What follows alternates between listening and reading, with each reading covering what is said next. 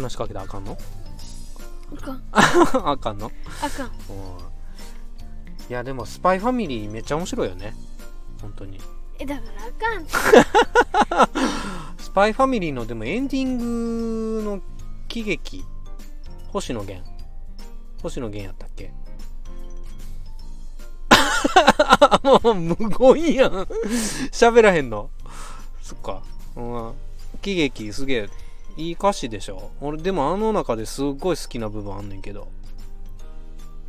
うん。ノーコメント。うん。あの一節なんですよね。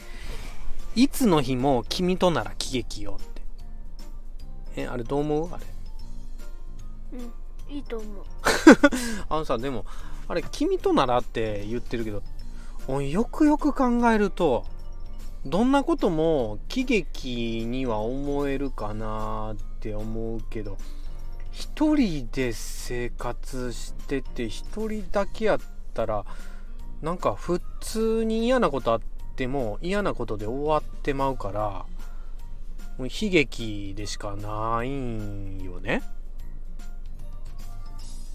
うん、ただそれをどっかでさなんか話す場があったりしてさ「俺もうこんなもうしょうもないことあったんよ」とかなんかそうやって自分を自虐キャラみたいな自虐ってわかる？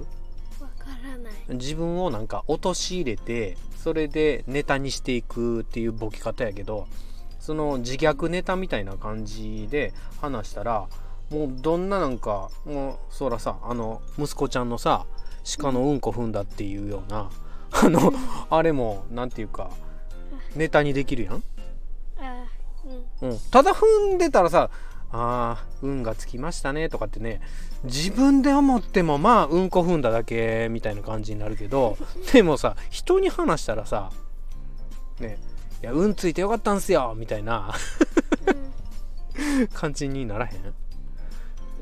まうん。あなる。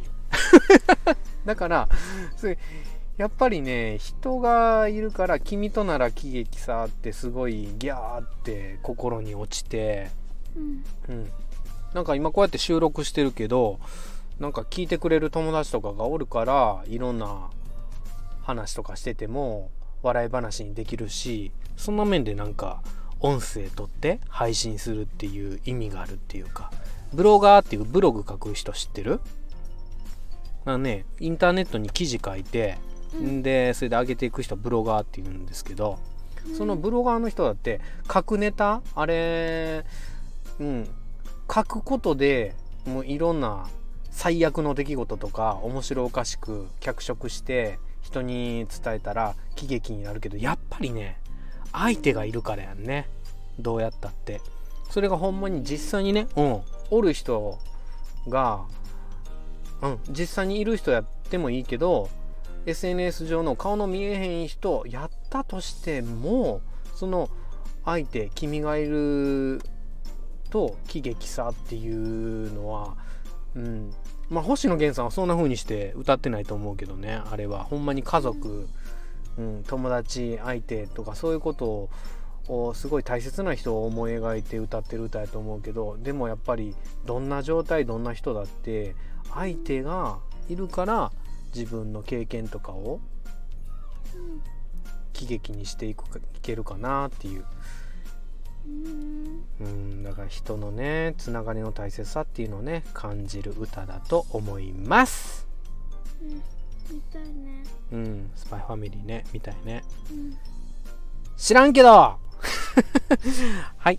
じゃあ星野源さんのね喜劇ねぜひあなたも聞いてみてください。それではお開きにさせていただきたいと思います。あなたに良きことが雪崩のごとく起きます。さようなら。バイバーイ。バイバイ。